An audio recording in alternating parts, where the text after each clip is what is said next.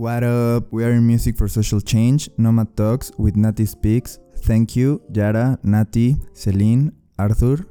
Welcome. Thank you so much, uh, Nati Speaks, for your time, for being here today. Celine, Yara, and Emiliano. Nati Speaks is an artist, musician, producer, and educator.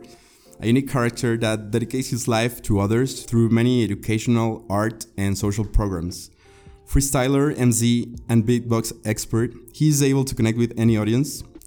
His positive energy and genuine care for people and life has allowed many to connect and create unique projects and contents. The projects include Lyrics Organics, Music for Children, as well as being a Prince's Trust ambassador. Besides being the host of the UK Beatbox Championship, he's the MC and host of the most iconic music stages in the UK festival scenes, such as the Rum Shack at Glastonbury, Poco Loco at Boomtown Fair, Shining Festival, Nozstock Festival, among others. Nati, thank you so much for your time. We would like to kick off things by asking you how do you think music can serve as a tool to create social, environmental, or cultural impact? Wow, straight in on the deep one. Um, okay, well, firstly and foremost, thank you very much for having me. Um, amazing introduction. I kind of forget that I've done quite a lot. Um, what would I say? I mean, music, everyone enjoys music in some way or another. It's uh, what brings us all together. Uh, even music that you might actually not like, you end up humming along to it because it's been forced into your uh, domain via radio and content. And uh, I believe it's that it's the melody, it's the energy, it's the vibe of the music that brings people together. So, naturally, through bringing people together, I find that music allows you to be able to make the relevant changes that you need to when it comes to social structures. So, for instance, as an example, uh, in the UK, we spend a lot of time working with young people. Um, and with these young people, you can really reach them through music. Uh, some adults you won't reach necessarily through music, you're more likely to reach them through conversation. But with a young person, you can set them a task to create a song, to create a poem, to create a rap, uh, to create a piece of music uh, that reflects how they're feeling. And then through these, you're able to learn and be able to sort of formulate a structure and a plan to be able to engage and help and support this young person to develop uh, their future path and career. Thank you so much, Nati, for that introduction and um, for clarifying that link um, between bringing music, bringing people together, and then the youth. Um, can you tell us a little bit more about the different initiatives that have developed in the UK and in Europe around this idea? And can you tell us a little bit more about your project, Music for Children, and the documentary Refugees? Of course. Um, okay, I think if I start at the very beginning regarding the youth work, then that would uh, that would paint the picture and make sense to many people. So the year was 2004, and uh, my sister had spoken to a friend who had spoken to a friend who happened to be doing workshops in inner city London, and. Um, my sister thought I was further down the line than I was with the idea of doing these workshops, and I wasn't. Um, so I get a call out of the blue from a gentleman called Paul. Uh, and he's like, Hi, yeah, I'm Paul. Uh, really nice to meet you. I've been hearing all these wonderful things you're doing, all these amazing workshops you're doing. Uh, they sound absolutely awesome and stuff. We'd be interested if you could come to London and work with our young people. So I was like, Hmm, okay. Mm. I don't have anything. And at the time, I wasn't a record producer or a producer of music. I was just a, a rapper and a beatboxer um, I, and a DJ. I didn't really have any sort of input in that area. So um, it was at a time where I was disillusioned with music and I was looking to turn my music label into something more positive for the community. So I took it from what was called DEFCON Records and made it DEFCON Workshops. Uh, so in this whole conversation, this whole thing, light bulb moment's gone off, and I'm like, uh, I'm just going to be really honest with you. Um, could you please give me 24 hours uh, so I can get back to you? I love the idea of the project, but I don't have any equipment. This was an idea. My sister's completely jumped the gun before I'm even ready. But if you'll give me 24 hours, I'll get back to you and let you know what we can do. So he was like, Yeah, that sounds amazing. It's brilliant. So with that, I phoned up the only person I know who's one of the best record producers I know, like full stop, um, and said, Look, are you interested in doing this project with me? And then I found out one of the best singer songwriters I know, and I said, "Hey, look, how you feeling? Are you okay with doing this project with me?" And she was like, "Yeah, cool. Like, it sounds great. Let's let's link up. Let's do it." So we went into the inner White City estate on London, in London, which at the time was having its issues and problems, and we went and worked with what society labels naughty children, but actually they just have complicated issues that if you can get to the root of the problem, then you can deal with the actual construct of what's going on and help to sort of um, move them forward in their lives. So the whole purpose of the project was the organisers of the project went to the UK government and said, look, it costs you this much to put this child in prison for the year, or what we call a PRU into a, into a sort of a youth hostel or something like this. Um, but um, we reckon you give us this much, which was like you know 20% of the budget or something. We'll keep them out of prison. We'll help rehabilitate them uh, and we'll make them upstanding citizens. So this was the whole project. And then it was run out as a paper. Uh, when I say there's a white paper and the green paper, so it was run out as a white paper, uh, and um, was spoke about completely everywhere in Parliament. How we had, I think at the time it was 38 projects running across the whole of the United Kingdom, and we were like the flagship program for for London. Anyway, cut a long story short, loads of it did work, some of it didn't there was things within that that I learned about myself working within that environment with those types of children um, and their complex issues. And it's in that initial, you know, in 2004, putting myself in that environment. And then 2006, it was June, I remember exactly the month. I decided, right, I've had enough. I quit working for anybody else and I set up as a, as a proper business um, and then got funding and literally went to as many places as possible in order to deliver programs and workshops. That's how the workshop stuff uh, stuff started. Uh, shortly after that, I ended up becoming an ambassador for the Prince's Trust because I was doing so much work within the community with young people. And the programs massively tackled uh, behavioural issues, uh, violence, uh, gangs, grooming, um, sexual exploitation. I mean, it was it was a really deep project and program, and because we did so much of everything, it start, I started to get my first feet uh, working within uh, the community um, in youth work. So it was my first, as a result of this program, the guy who invited me in then offered me a job and said, Do you want to come and work with our young people? And I was like, Yes, I do. So between 2004 and 2006, I learned everything I could about what they did as a proper social services and government organisation within communities. And then I literally was like, right, I don't want to do that. I want to do this. Uh, the main reason when you work for the government uh, or in a government institution, everything about that young person you are told. So I know everything about you before you've even walked through the door and I've met you. And I personally find that to be very detrimental to the rehabilitation and to the uh, future goals and, and aspirations of a young person. I feel that you have to, have to, have to really um, allow those young people to express themselves and be who they are without putting the constraints that we do as government organisations. But because of safeguarding and risk assessment, which is massively huge in um, which is massively huge in the UK, you have to operate within certain means and within certain realms. So yeah, it's, it's it's incredible what has been achieved through those projects and what you learn. And as a result of what I was saying, it made me want to go out and do something different. So my policy is, if you think my life is in danger, tell me about the young person. Otherwise, don't tell me anything, and I'll just get to know the young person, and then through getting to know the young person, we will then see where we can go from it. That's a long answer. Sorry, guys. So you asked me about refugee. This is this is a, not even a, a, short story either, but I'll try and uh, try and keep it as short as possible. Um, so what happened is I was seeing what was going on in Calais in the jungle with uh, the refugees from many different countries from the Middle East and also from Africa. And I was really interested in what was happening out there. Um, but I went on a, a trip with my nephew. And on the trip with my nephew, he was playing football in Belgium.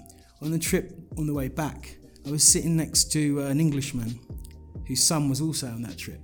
And as we're driving back through, he was giving me a running commentary on his opinion of these people who are like, what are they doing there? Like, do you know what I mean? They're, they're this, they're that, they're this, they're that. And I sat there very calmly listening to everything he said. I'm a bit like my dad, I don't butt in, I just listen because this is the best way I feel. Uh, so I listened to everything he said. And by the time we'd actually got on the ferry together to cross, I wanted to go there based on this guy's ignorance and arrogance. And I thought, well, what is going on there? Like, I need to know what is going on there. So, me with my crazy mind, I thought, right, that's it, I'm off, I'm going. So, I made all the plans and I was off and I was going. And then again, a friend heard what I was doing and put me in contact with a filmmaker who just so happened to already be out there and had a spare room in his uh, in the building that he was staying at. So off I go. I jump on the ferry on my own. I mean, like I'm, I'm a big man, so that's no big deal. But still, I'm like I'm not, not sure where, where I'm what I'm heading to. I'm not sure what I'm going to see. And um, I got picked up. Um, that first night, uh, yeah, that, I got there. The first night, all of them had maxed their money out and needed petrol, so I had to put fill up the van with, pe- with petrol. This is my first experience of meeting these guys. Get to back to where we're staying, and then the following day they tell me what to expect, what's going to happen, and what we're going to do. Uh, and I was like, fine, thank you. So I was going in to build houses. That's all I was going to do build houses, meet people, talk to them, find out what was really going on. And uh, that night, they turned me, what do you do? And I was like, oh, I make music and stuff. Ah, so you could do the sound, you could be the sound man. No, no, no, no, no, no. It doesn't work like that, guys. No, you can be the sound man. No, guys, guys, guys, it does not work like that. You're going to be the sound man. So that the following day, in I go into the jungle with my headphones on, with my boomstick, yeah, and I'm now the sound man of this of this film. And I was the first person to hear all of these people's stories after it, after it, after it, after it, after it, after it. Now, it was deep. It was deep. Listening to people's misery is not uh, not good for your mental health. But anyway, so four or five days passed.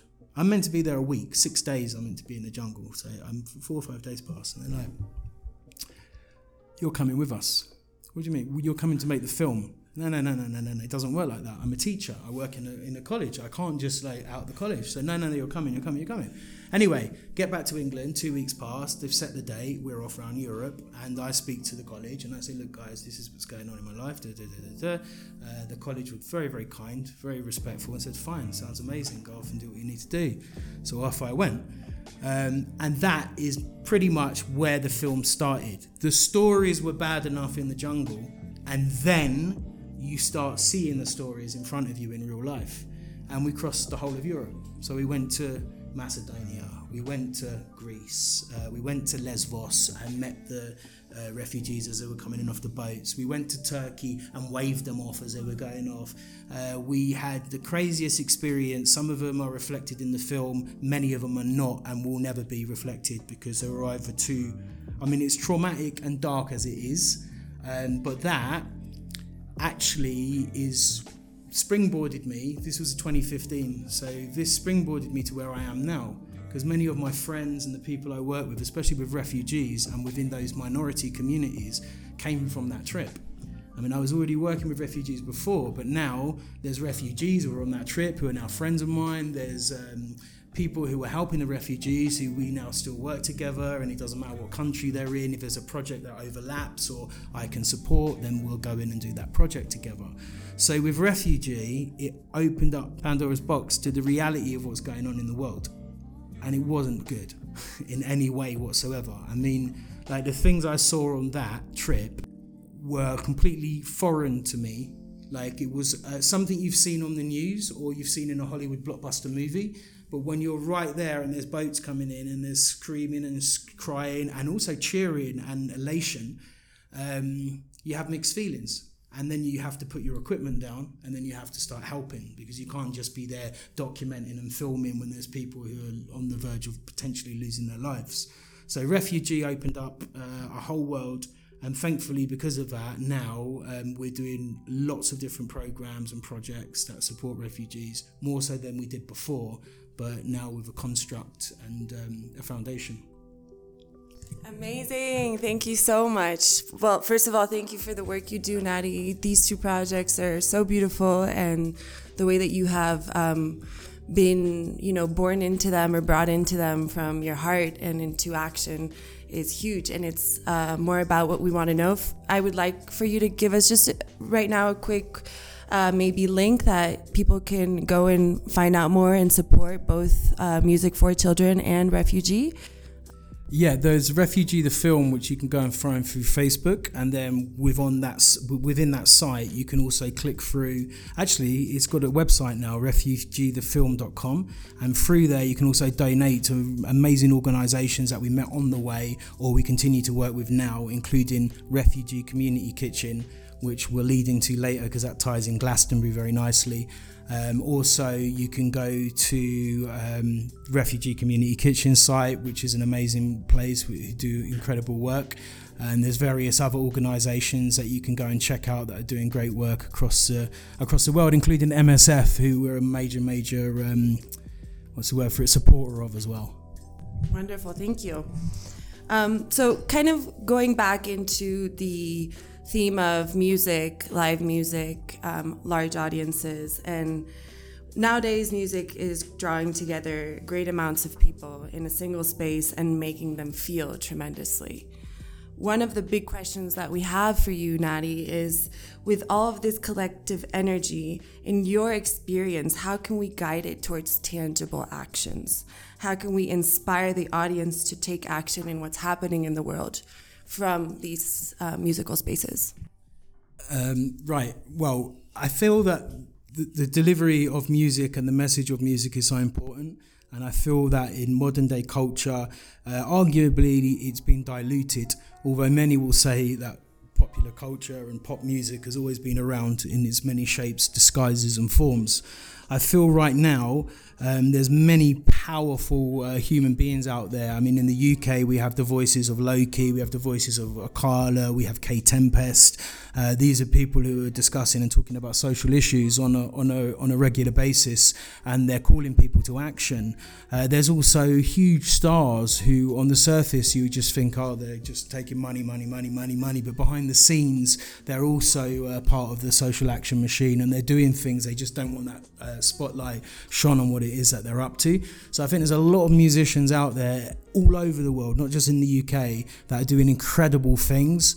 I mean, there's um, many I know. I mean, some are, I know that have climbed up Everest, uh, some have climbed uh, Kilimanjaro. I mean, Music for Children, our charity in itself, it was set up by a guy called Oz Bayldon who decided that uh, he needed to do something different in order to set up our charity. So he was going to take musicians up Everest but not on any, not on balloons or helicopters or anything. Walk up it with a sound system, plug in at the top, and do a live gig.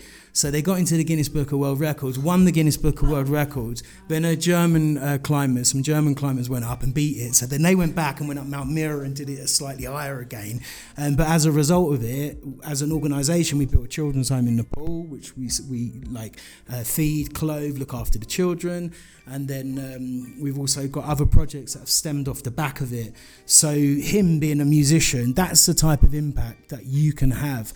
And a lot of people say, well, I don't think it'll make a difference difference. I don't think it'll make a difference. A friend of mine just literally uh, 120 days ago set up a project online, and the last count, I think it was last week, had raised over £10,000 just through doing online streaming gigs, just with her friends. And they would all come, people, you know, 10 quid here, 20 quid there, there, there. but 120 days later, over £10,000 raised uh, for organisations within the UK. So that's how powerful music is. You can action something immediately. If you know somebody who's uh, got a presence, especially on the social media and stuff, you can literally call them tonight, and by tomorrow you might have raised two or three or four thousand uh, pounds for a project. I have a friend in England. He's a rapper. He's in India at the moment. He uh, decided that in India they needed loads of wells for water. So he, he, used his whole fan base. This was just literally two months ago. Said, right, we need uh, four thousand pounds for this well, two thousands for this. Da, da, da, In 48 hours, he'd raised all the money, and they've started. The, you know, they just completed the building of the wells.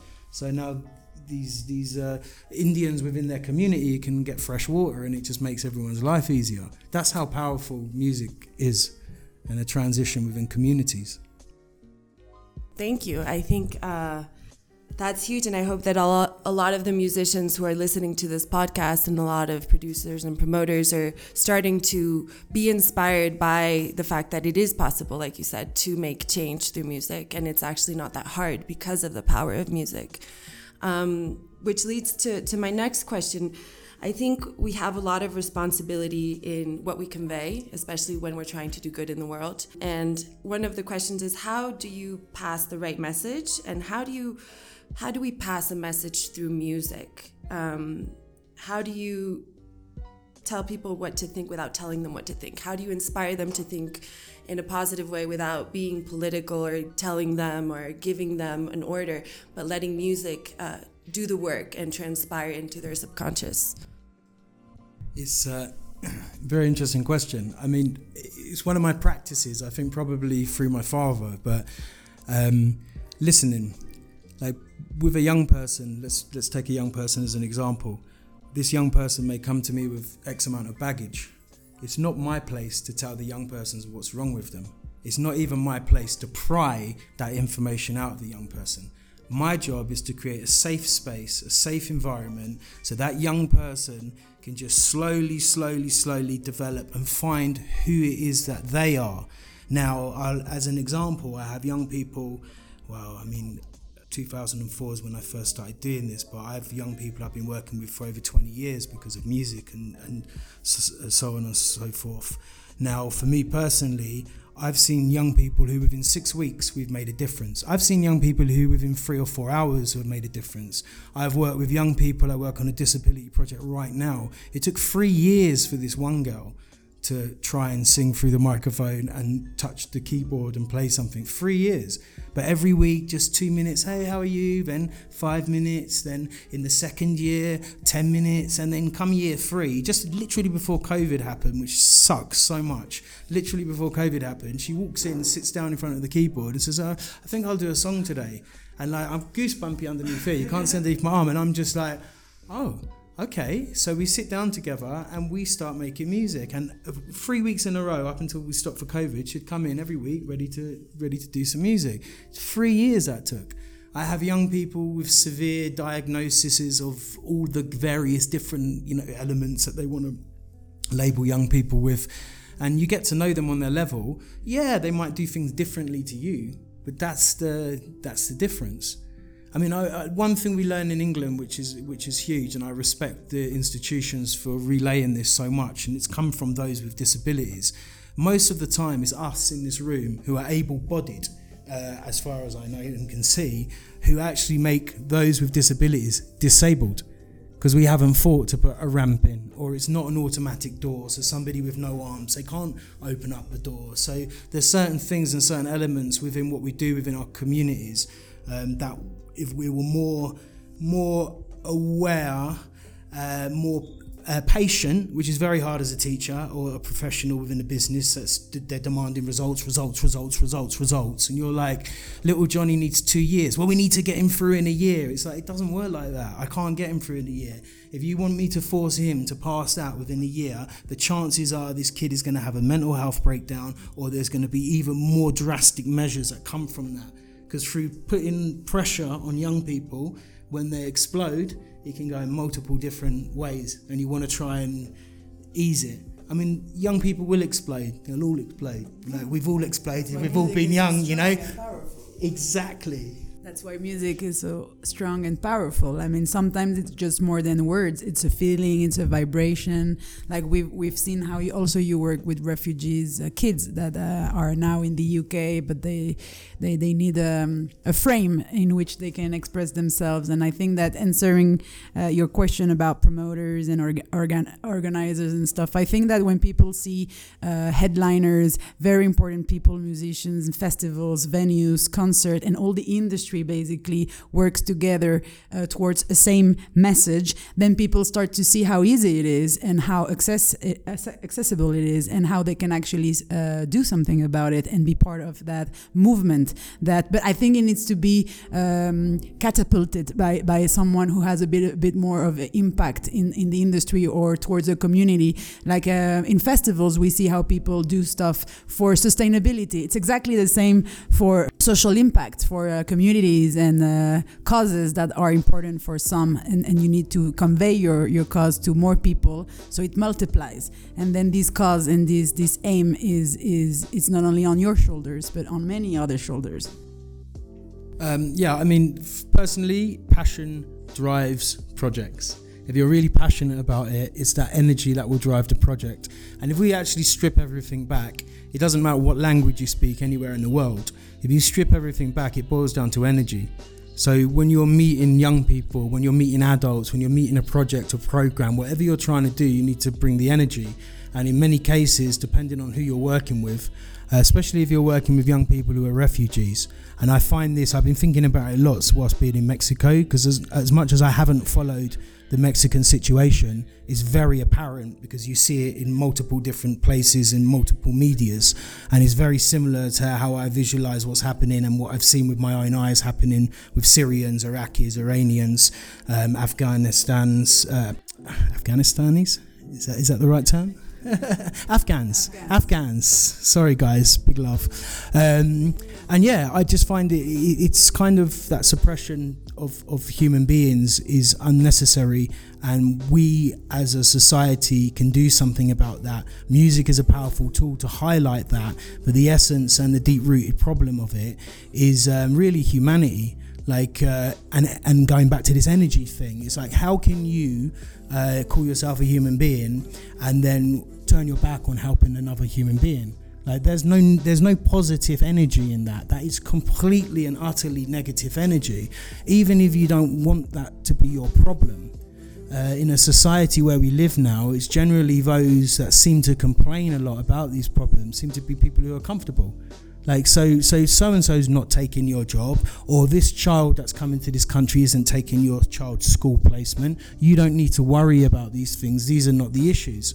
So it's really about I find it traumatic on any level for a young person to be told, well, you can't do this because you haven't got enough money. You can't do this because you're the wrong color. Sorry, your religion isn't welcome here. All of these things to me make absolutely no sense. And as a society, the quicker we remove the labels and the words and just focus on the energy, I feel that we can start to really propel and engage and build a better future for the children. Because at the end of the day, once you're an adult, your actual main role in life should be nurturing the children and bringing the children through. You can't ignore it. Are you going to continue to ignore the things and the problems and the issues that are on your doorstep? And how long can you really ignore it but, but until your energy starts to turn negative, even if you're the most positive person in the world? Because you're actually ignoring something that's right in front of your face. And I think as a society, I mean, going back to Refugee, the film, it was a really interesting learning uh, part of my life and my development. It was traumatic massively. Would I do it again? Probably not. Am I grateful for the opportunity? Yes, because I saw what I saw, but I saw the best and the worst of human nature in front of the camera, behind the camera, uh, in the uh, you know marketing office, uh, out on the with the, the you know these men that are meant to be helping you who are, who are sticking guns in young people's faces and threatening families and parents and all of these types of things. It's a deep situation to be in, but that is why it's fundamentally important that if you are a musician, you're a producer, you're in the arts, you have uh, visibility, you have the opportunity to make a difference, and you should. Yeah, like you say, and all your projects, like music changes, like it have a message to the people, and like you are as a person of social change, I have a question that what actions can we implement in Latin America to create scalable practices in these fields for both like artists and audiences that they have the message of music and create consciousness? And from your experience, what are your biggest advices in terms of production? First question. The second question production in terms of music, in making music, or production in terms of putting on events? In both terms, uh, I prefer that you tell us what you enjoy the most, or where you can be yourself and you think you transmit most of your essence to the public or your audience. Okay, I think this is a, possibly this is the best example I can give of a production. So uh, I am very privileged. I feel that way. There's an organisation in England called the Roundhouse. It's in Camden in London, which is a very prominent music place that lots of people around the world will know. Um, the Roundhouse has been specialising in the development of young people since it started, um, and it's a beautiful place to work. It gets major, major funding and sponsorship. It's hard. It's still tough for them. I know that it is, but still they get it. And then we're invited to go in and work. So I've worked on many, many projects there. But what I'm going to talk to you about is a production that we put on, which involved. Um, 21, I think it was initially, young people who had never met each other. They're all from what we call not in education, employment, or training. So they're they're doing absolutely nothing, and they range from the age of 16 to 25, but is usually 16 to 21. So um, this project takes place, and over six weeks, so three days a week for six weeks, I have to take these young people that don't know each other from not knowing each other to creating a whole scheme of music, a theatrical performance, to sort the lighting, the stage, absolutely everything. And at the end of the six weeks, they do a sellout show. They sell out the 250 people, so they sell out the tickets so they sell this show out. They obviously have guest lists. So the guest list is mum, dad, friends, family. Uh, if they have friends and family, some are on their own. They live in hostels. They don't have that support.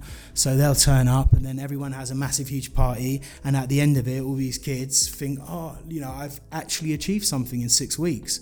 And at times during that, I'm telling you now, like I'm literally like banging my head up against the wall, but where they can't see me, going, how are we going to, you know, this is, I remind you, like 21 people who have never met each other before, 16 to 21, pretty much, yeah? Hormones all over the place, energy all over the place, trying to, you know, maintain that. Um, what's incredible about that is it's a whole process. So, just to give you an example, that whole program is paid for by Universal Music.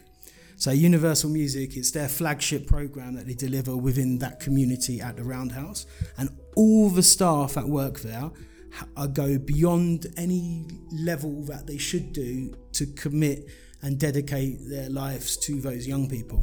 So once you're a young person that walks in that building, we've got you forever. Like, and you will come back and end up teaching there because loads of my students now, this particular project I'm talking to you, to you about, uh, one of my, uh, you know, uh, I would say left hand, right hand, you know, was my former student.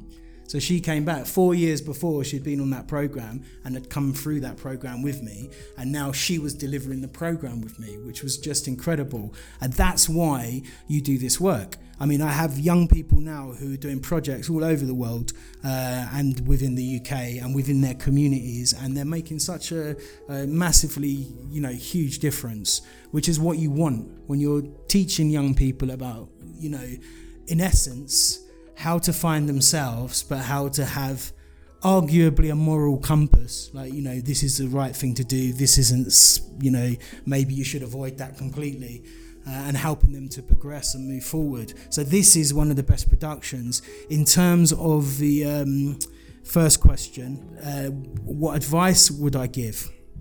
You know it's really interesting because i've been coming back and forth from here now since 2017 and the passion, the love, the desire, the energy. Like when I first came here, I came here because um, I wanted to.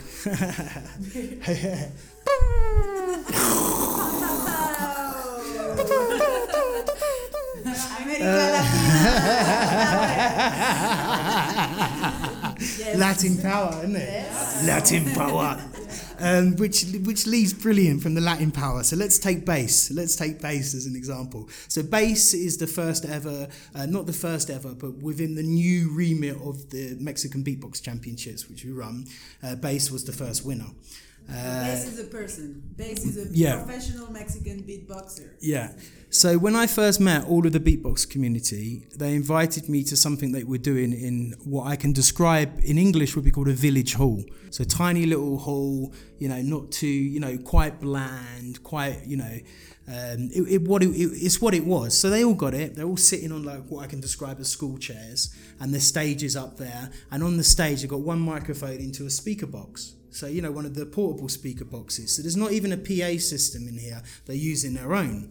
Anyway, whilst I'm trying to watch these these artists doing what they're doing, uh, the guy at the back is drilling and fixing things and hammering things, yeah, whilst I'm trying to watch these young, amazing Mexicans perform in front of me. And um, anyway, through the as the day progressed, I got to talk to them, I got to know them, and um, there was one particular one, and I said to Celine, I, I, "This guy here, I love this guy here. I want him to work with us." So um, anyway, there were some complications as to why he couldn't work with us. Um, I won't go into the full details of those complications, but funnily enough, um, this guy sitting at the end of the table went on to win and become the national champion, and then we took him to Germany. So we took like to, to the World Cup in Germany, yeah. So when you're talking about like um, what can uh, what can you guys do in Latin America? You already have the talent. You already have so many incredibly gifted kids, and they all. I, I look at them all, and I've been following their careers. Obviously, in social media now, I've been following them for a couple of years. So I'm seeing them having their peaks, having their lows. Some of them have gone on to you know um, Latin America's Got Talent, and um, you know Red Bull performances and shows, and all kinds of things. They've really grown in their stature, and you can see around the world they're getting the respect as as a beatboxer. And we had well, how many communities came from out, out of the states, out of the thirty-three states? I mean, 17 states. so we've got 17 states. I mean, the goal is to eventually get every state in Mexico competing, um, but we need to make it more accessible. So we understand that because it's all not everyone can come into Mexico City. Not everyone can even afford to come into Mexico City and to come into a competition. So what we need to do in Latin America, which I think is really important, there's no social welfare system. You've got NGOs here. I'm sure that there's NGOs that are Mexican that do really, really amazing work. But the one thing that I've learned is I can't come into Mexico and this is a project for Mexican. I'm not Mexican. So with the Beatbox project, which is the most beautiful thing, is Roberto, who is the young person I met on this day in the village hall, who his story is absolutely incredible. The way that we all came to meet, um, which I'll let you explain because you were there the first time you met the Beatbox Collective and stuff, which was a. Which, in fact, you should explain it now. I think concretely, what we need in Latin America is to push it forward because we've got the energy, we've got the people, and we've got the resources. There's everything combined in Mexico, but we don't have a leadership. We don't have people that actually take the the, the project on board and basically uses their own resources to to, to push forward the, the, the project. And this is why we've got platforms like Carnaval de Bahidorá that pushes sustainability forward. And after eight years, it's kind of understood, no? So we, we, we, we kind of need the same, but for, for social change because we can do social change uh, and a lot of it. And there are already many people in Mexico that are working on this, but they need more resources, more platforms, but obviously more awareness, more visibility, because people who work in, on an everyday basis to change the world and to change the dynamic in Mexico or Latin America, they already here, but maybe they need more visibility. So this work cannot just stop in the village or the NGO. It needs to be taken by someone who actually knows that has an impact, a, a community, uh, allies, uh, media, talents, and basically use this impact they've got and ask these people to actually embrace the project they're defending so it, it arrives to more people. And Roberto is that. Um, Roberto today leads what we call Beatbox Mexico. It's an agency in Mexico that basically organizes, promotes beatbox in all Mexico. He's now 21 years old, but when we met him, he was 19 years old. And we were working on the UK Beatbox Champs, and we were basically promoting online uh, stories and interviews and stuff. And I was there, and I'm Mexican, and, and I work here in the entertainment industry in Mexico. And because I was sharing whatever was happening in the UK Beatbox, Beatbox Champs, that that guy from his village, his town, his house saw that on social networks. And so, okay, so there are people in Mexico who are actually doing something about beatbox. How can I reach them? And he reached out and he wrote a letter that we still have today and that I have framed because this is basically the, the, the beginning uh, point where every, everything started. We brought to Mexico the UK beatbox champs. We brought to Mexico experts. We took them to that village hall so they could see what was the reality of beatbox in Mexico and what did they say? They saw talent, a lot of energy, but they saw no resources, no framework, no structure, and a lot of ego, a lot of uh, um, a competence where it shouldn't be. So this is the message really. And what we managed to do is to bring a, a, a know-how that didn't exist in the Mexican community, transmit it so they can do themselves, the platforms and the projects, and this is what we've managed to to, to do today with the Beatbox Champs. We have uh, three years in Mexico. We went to the first World Cup with a Mexican. Mexico had its first repre representation, but this is was thanks to Mexico and Mexicans, but under the umbrella of people who knew a format that they came here to implement and transmit it and didn't take it with them. They this is also social impact. Like when you do these these kinds of projects, you need to transmit you need to give, and you need to empower these, pe- these people because then they're going to replicate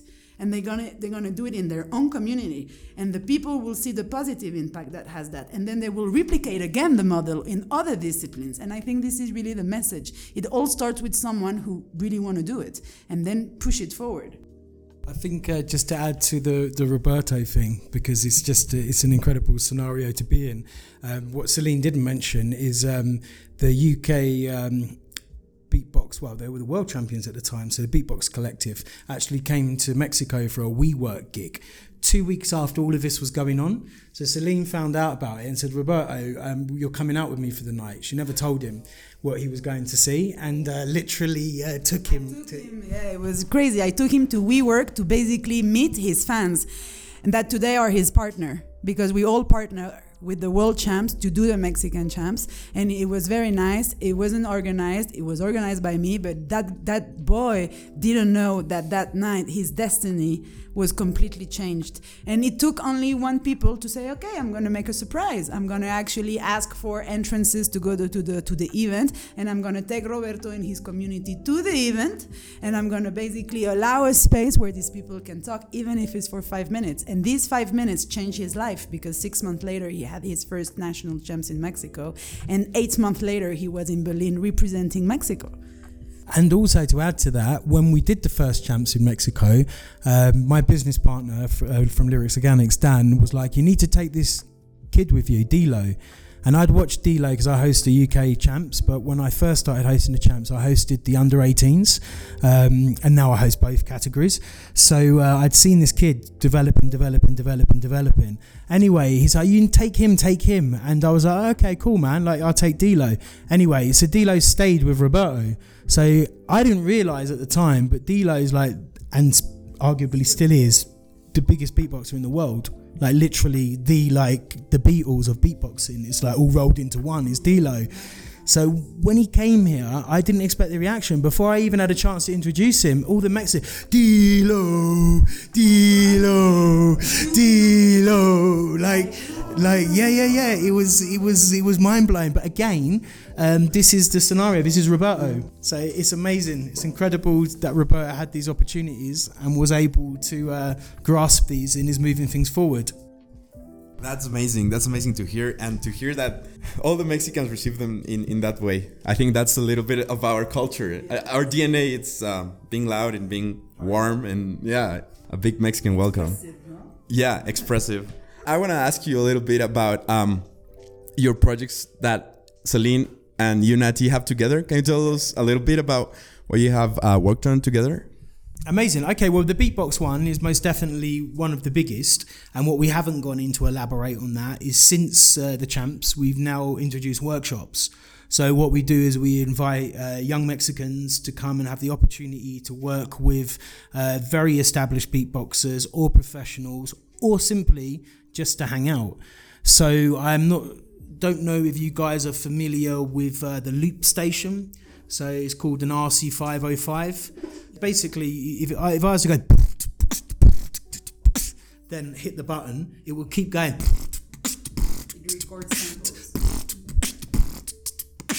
Then I can add ah or ooh, and exactly you record it so you have uh, multiple channels. So you can keep building up layers. Well, last year we did the first uh, loop station category within the national champs.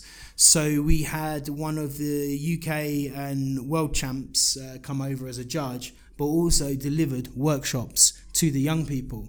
So they actually got to see somebody who they've been watching on YouTube for years and years and years uh, delivering right in front of them. They were able to ask questions, they were able to learn, they were able to develop things, they were able to take things forward. Um, so this has been huge within that beatbox community. But what Celine and I are trying to do off the back of that, and uh, Celine has just recently set up a foundation which we hope will be able to propel things forward uh, and make life a lot easier, um, is to get the resources that kind of a crossover to the question you asked earlier get the resources that will help to support the Latin community and the beatbox community, but more importantly, the community because beatboxing is the vessel and what Celine and I are trying to do is use that vessel so that we can empower people within their communities we can train up volunteers we can create more Robertos. Like when Roberto becomes financially sound within Beatbox Mexico he will then be able to offer opportunities and job opportunities to other young people. When we're booking uh, young people to support us and help us we're trying to either train them or at least pay them in those positions. So we're trying to create what we have achieved and which we regularly do in, UK, in the UK, which is a way of introducing young people to talent, improving their talent, introducing them to artists and professionals that may be able to take them f- further forward, showing young people that you don't have to be a rapper or a singer or a guitar player. You can be the manager, you could be the accountant, you could be the sound man, you could be, uh, you know, the tech person. There's so many roles within the community to be able to do things, and that is uh, with the foundation with what we've got as mouth arts is what we're trying to propel. Give young people a voice, give young people an opportunity to develop and build themselves, give them the structure to do it, and the professionals to help them build, but make them do it. So basically, after all these years working together, we decided to do a platform that it can be an agency, but it's called Mouth Arts, and it when uh, it be it came out of the beatbox basically. We wanted but not not only something that only is about the mouth but also freedom of speech meaning all these projects that don't have a voice. So beatbox is one of those projects. It's also a discipline that is still considered as super underground. And it's not at all like it's now it's mainstream. It's, it gathers a community of over 10 million people around the world.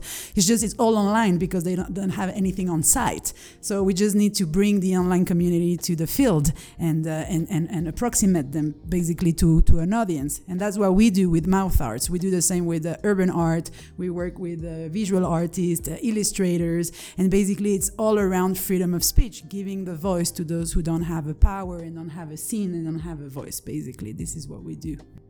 Amazing. Well, we wanted to ask you, Celine, what you're working on with Nadi right now, and Nadi, what brings you to Mexico. Um, if you guys want to tell us a little bit more, but it seems like um, that's part of your project together. Amazing. Yes, definitely. We developed with Lyrics Organics and, and other guys from, from the UK and the United States what it is today the National Beatbox Champs in Mexico. So we dedicate a lot of energy and time to that. It's not only an event; it's a it's a one year program all year long. It's giving them workshops, it's giving them tools, it's giving them a space where they can connect. When Natty was talking about coming to Mexico City takes time and money, well, yeah, because we actually discovered in the last workshop we did that a mom that had a, a son at a very young age when she was 15 basically that today he, her son is 16 they live four hours away from mexico city and her where they live is uh, is um, is very dangerous is very uh, hectic. So for for the, for the mom it's very difficult. So when she saw that there were beatbox project and workshops and residences and where uh, her son basically can go and gather with the community instead of being on the streets and most probably become a delinquent because this is what it gets. They don't have uh, electricity, they don't have, therefore they don't have internet. Um, so it's it's another reality, and, and when you touch that kind of people and that kind of universe is when you realize the impact and the responsibility you've got on your shoulders. So this is the project we're, we're holding and that we're representing. We we do entertainment, but we do the educational program, and most of all, I think we we we build bridges of uh, exchange between Europe and Mexico through music, arts, workshops, and our aim is basically to to bring an international know-how to Mexico to empower the Mexican community, but not only in beatbox. Beatbox, I think, is the example of what we can achieve and uh, the the level of skills we, we can provide and. Um, and how we can empower a community that today for us obviously beatbox is the main the main example because this is our main result. But now we want to do it and push it forward in other disciplines in art in public intervention in music obviously. We've got so many people that are willing to come to mexico and do a lot of things in, in terms of music and, and, and, and festivals and venues and content. It's just a matter of, of, of finding the, the, the, the, the right platform to do it basically I just wanted to add in a simple format on this. Um, we also give many young people their very, very first opportunity to stand on a professional stage with a professional sound system, with a professional tech engineer, with a professional mic, with an actual audience, with professional lighting, with a absolutely professional, amazing atmosphere that's been created by not just the volunteers but everybody that's involved in it. And all of these cogs and wheels come together. So even if um, you don't go on to access a workshop or you don't go on to come to one of the sen- seminars or programs that we're going to do, just that that moment itself that you've had to stand on that stage and to be able to perform, or to get on the plane for the very first time and travel to Germany to go to the Beatbox Championships, you know, to be in a room with everyone you've seen on YouTube for the last 15 years of your life, and now you're backstage and there they all are and they're around you, and it's like, you know, we felt a little bit like, you know, in Rocky Balboa when he's got his team and everything, we're just like, yeah, you know, it's it's massive, and there you are, like for instance, I told you about the D-Low situation. So you're in the same competition where uh, didn't win that year either. You're in the same competition. You, you're up against the person who you've spent the last few years following. You know, this is just this is incredible, and that to me, any project, it doesn't need to be beatbox. Any project, from the minute you start seeing those results, the girl who finally after three years started to engage with me, uh, the guy who's gone from the village hall to now standing on a stage in Germany, uh, the kid who wrote a letter to uh, Distrital Global and to Celine, who is now a business partner of ours. We work on everything, loads of things we do together. This is what it's about. This is community. This is music. This is energy. And quite frankly, if everybody tapped into this and used this as uh, their foundation, if you like, and uh, their um, platform um, to move forward, the whole world would move forward a lot quicker and a lot better. I wanted to highlight a few things that that you you mentioned, which I think are important for our audience to just kind of pick up on. I really love what you said about um, how do you pass a message and how do you gather the energy and transform it into tangible actions. Your answer was listening to the public, and I really really like that. I think we need to somehow find the way for these stages and these environments to first create an emotion and then for the audience to have time to share with us what that emotion is and, and bring it together. And then us as a the music community and industry start to kind of analyze it and see what we can do with it. But let them let give them time to think and speak first i think is huge um, and then the other point when it comes to Latin America or to projects of this nature, and when, when I say, when we say music for social change, it means social humanitarian change. It also means environmental change. It's anything that's going to better the world and going to change our actions and our habits. Um, I think that to sum it up, you said having a partner. Um, having a big partner in on a national level, whether it's government, whether it's private funding, um, but someone who is going to start to take on the identity, you're going to help push it forward. Um, as you do in London, I think that's a huge example for us to start to look who, who could be that in Mexico. Yeah, I just wanted to thank you both for sharing these experiences with us and these stories. For us, it's very enriching to listen to all of this. Um, and finally, just to wrap up, I think Emiliano had a question about more on the performer side as a freestyler and beatboxer. Yes, I have a question like for the audience. Like if you can share to us your experience uh, to be the host of second volume of beatboxing with Grandmaster Flash. How was that? Do you know like Grandmaster Flash is one of the biggest rappers in the world or the one that begins with this movement. So I'm very interested if you can share to the audience what was for you that experience. Yeah, I mean, uh, yeah. Uh, yeah, you're gonna have to edit it down. I'm sorry, guys. You'll have to edit it afterwards. Um, do you know something? I feel really like I, am from a tiny town in in England. Yeah, and um, as a 14 year old kid, I was never I never fitted in anywhere. Yeah, because I was just into my music. I was just you know kind of in my own head, in my own thoughts. Yeah. Um, so basically, you put completely like let's say chop chop me up before I've even started. Um, so so basically, uh, to do what I do now, thirty years later, from that little dream as a fourteen-year-old, I find it, it still inspires me. I still have the same energy for it. To travel to any country around the world, whether it's to deliver a workshop, whether it's just to come to meet people, or whether it's to do a concert, is like you know, especially now in COVID times, I've every I wouldn't be here if it wasn't for COVID. Yeah, I would be on the festival. It's a festival this weekend. It's Boomtown this weekend. I'd be hosting Poco Loco this weekend. So to stand on stage and to introduce acts that you love, or even friends of mine, because I've been in the music game for 30 years. So a lot of people I'm introducing on stage now are actual friends of mine.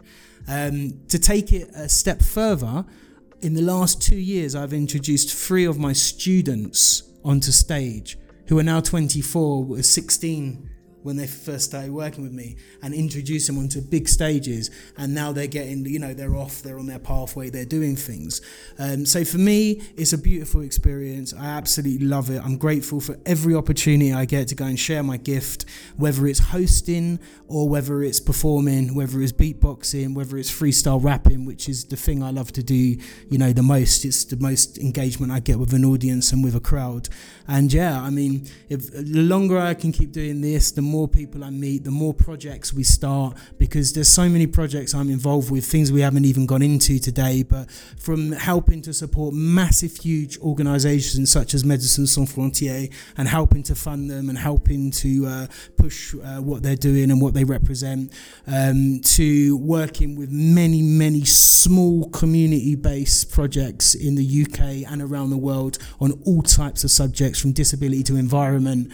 Um, and on a closing thing, um, with the Latin American question that you asked me earlier, I feel that Latin America has everything it needs. Uh, the most important thing that you need in order to, to build and sustain a future is engaged children and young people who have a passion for their surroundings and for each other and genuinely want to bring about change. As adults, it's our responsibility to make sure that those children have the tools to enact the change that will make a difference to everybody's lives, including their own. If we can empower them in the future, they will empower us, and then the world could move to, together um, a lot better. In terms of coming to Mexico, myself performing with Grandmaster Flash, uh, it was incredible. It was amazing. Uh, he's cool. I never got a proper chance to talk to him. I said hello to him, um, but weirdly and very strangely, in the UK, a friend of mine who I didn't realize at the time is on his management team. So at some point our paths will cross again, and I'm sure we'll, uh, we'll have to we'll get to have a big chat. And I would very much like to come back to Mexico and do a gig um, at some point, do a hip hop event or some something like that. That would be absolutely amazing. Uh, guys, you're incredible. Thank you very much for having me. Uh, good luck editing. Thank you. Guys. Noma Talks, Music for Social Change. Natic Speaks. Thank you, friends. No, no, thank you, thank you. Um, I don't know if this will get into the recording, but one last question. Um, just because we have you here and it's so so special. As as a performer, as a freestyler, as a beatboxer, your voice and your music has probably been uh, directly linked to, change into social change. How has that whole experience about speaking your truth so improvised and from the heart and, and being such an advocate of your reality of, of the, the things that need change, how is that as an artist and how can we inspire artists to also use their voice as a tool for change?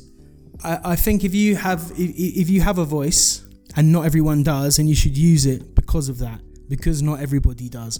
So there's many young people I work with, especially those who many have certain disabilities uh, or on, on the spectrum. Uh, for those particular young people who will not stand in front of you and say, "This is what I want, this is what I need," it's how we can create a safe environment to allow them to be able to feel that they can speak to us in this room, and then we go and say, "Hey, look, you know, you've got ten young people in that room that feel this way about something. It needs to change, and we need to enact and put in place something in order to be able to make that happen."